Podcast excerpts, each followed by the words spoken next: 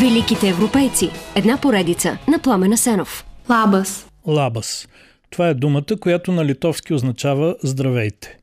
Много вероятно това да е първата дума, която литовеца Йонас Басанавичус произнася, когато през януари 1880 година за първи път стъпва на българска земя. Роден в малкото литовско село Ошкабаля, дипломираният в Московската медицинска академия доктор Басанавичус е поканен за главен лекар на болницата в Лом.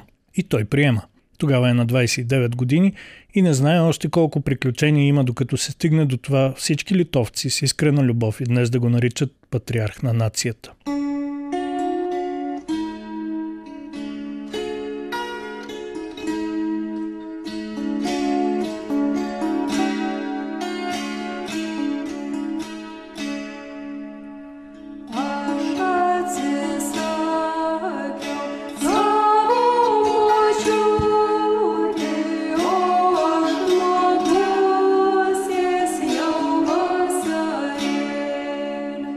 Това е литовска песен от 17 век. Още в ранните си години Йонас Басанавичус събира и съхранява подобни песни, легенди, приказки и други духовни богатства на Литва.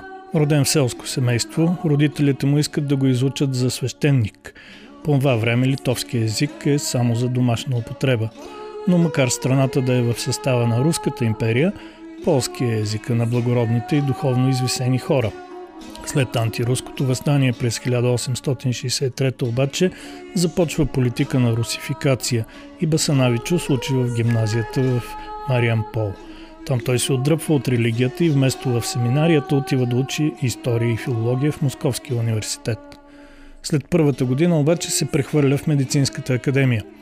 Безпаричието и лошите условия на живот в Москва влушават здравето му – все пак Басанавичус се дипломира като лекар и докато е на кръстопът къде да се установи за да практикува, получава поканата от България.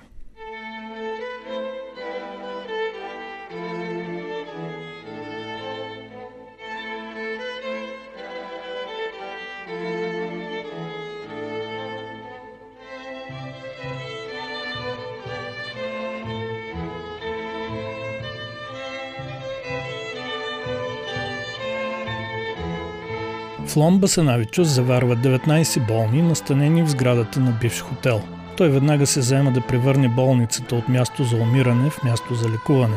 Строи се нова сграда, установява се режим на лекарски посещения по домовете и изобщо бързо се въвеждат практиките на тогавашната модерна медицина. За следващата една година през болницата минават 522 пациенти, а над 1100 са лекувани вкъщи. В същото време Басанавичус е и граждански активен, подкрепя финансово либералните издания на Петко Каравелов, както и някои литовски вестници и списания. Две години по-късно, за да не бъде засегнат от политическите събития след ареста на Каравелов, доктор Басанавичус напуска България, пътува из Европа и се установява в Прага. Там свършват две важни неща. Първо започва издаването на Аушра или Зора, първия вестник на литовски язик, смятан за краягален камък на литовското национално възраждане. Второ, жени се за Габриела Мол, германка от Чехия и почти веднага след това се връща с нея в България. Двамата преживяват ред болести, а пет години по-късно Габриела умира от туберкулоза. След смъртта и самия Басанавичус, който през това време е преживял тежка пневмония, оцелява е от тиф, както и от куршумите на български политически атентатор, изпада в дълбока депресия.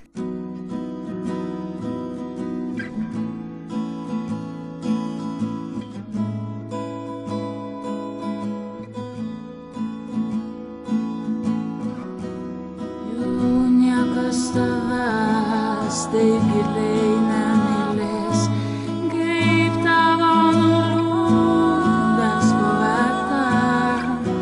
През 1891 година доктор Йонас Басанавичус получава българско гражданство и живее във Варна.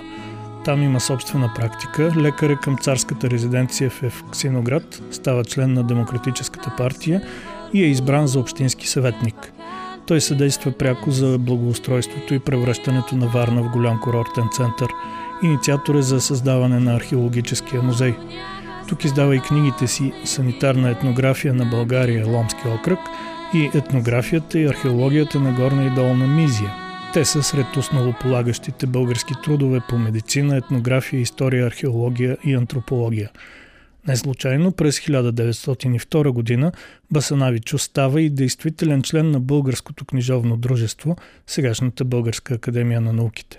Въпреки, че обича безкрайно България, обаче през 1905 година, когато е отменена руската забрана в литовските земи да се печата на литовски език, доктор Йонас Басанавичус се завръща в родината си завинаги.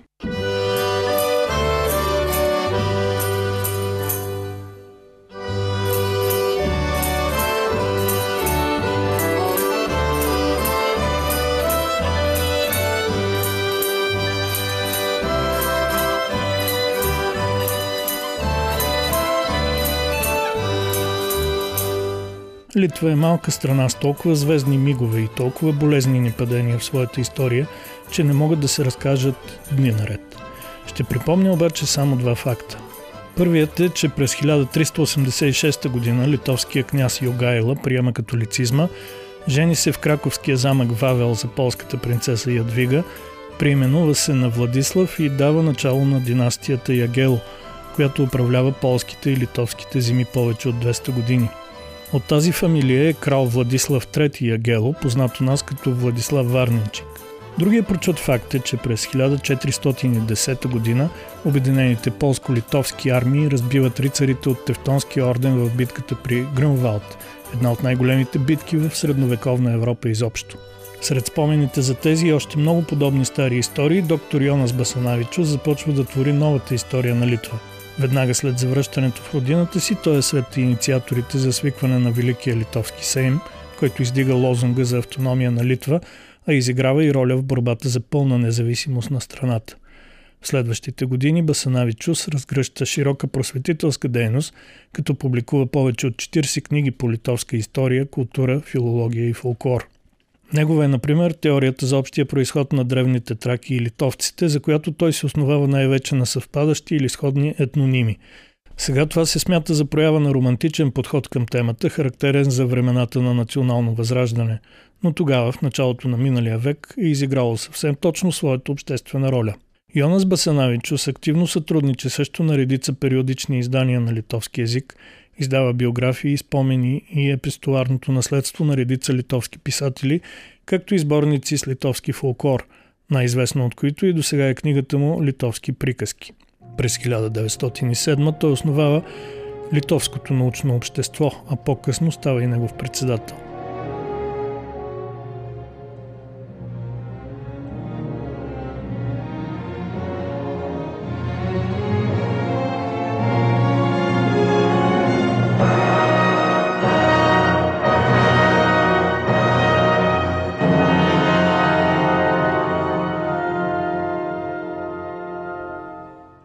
Големия звездния миг на Йонас Басанавичус идва на 16 февруари 1918 година. Тогава той председателства заседанието на Литовската тариба или съвета на Литва, онзи 20-членен орган, който обяви независимостта на страната. Ето как е описана по-късно Литовската тариба в антиисторическата съветска историческа енциклопедия.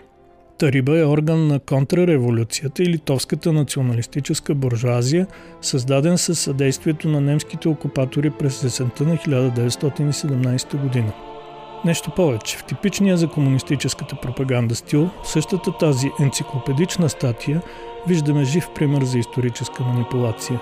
В края на 18-та, началото на 19-та година, пише там – Тарибата оглави борбата на литовската буржуазия против пролетарската революция, против създадената през декември 1918 Литовска съветска социалистическа република. Изведнъж какво се оказа? Не пролетарската революция е водила борба против независима Литва, а обратно. Гадната националистическа буржуазия е виновна, че 10 месеца след обявяването на независимост не се е присъединила с радост отново към Руската империя, вече прекръстена на съветска.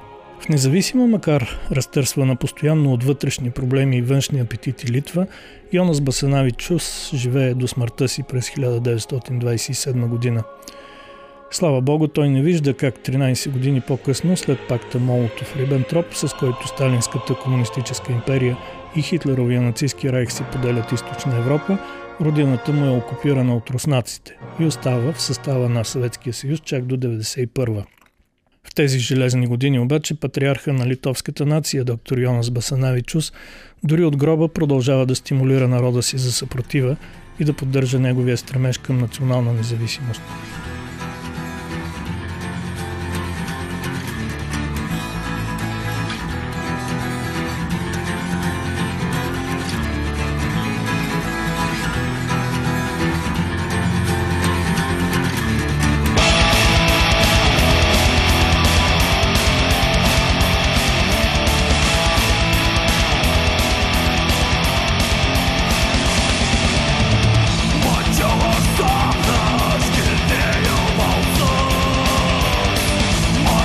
Ето как се получава това влияние от отвъдното. По някаква случайност, невероятна, но сигурно и закономерна случайност, доктор Йонас Басанавич умира на 16 февруари, същата дата, когато се обявява независимостта на Литва.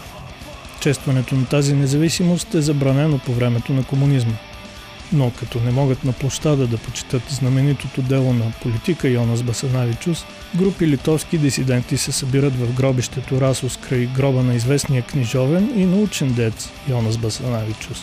Така десетилетия наред те поддържат у литовския народ жив онзи дух на съпротивата, който в крайна сметка отново победи.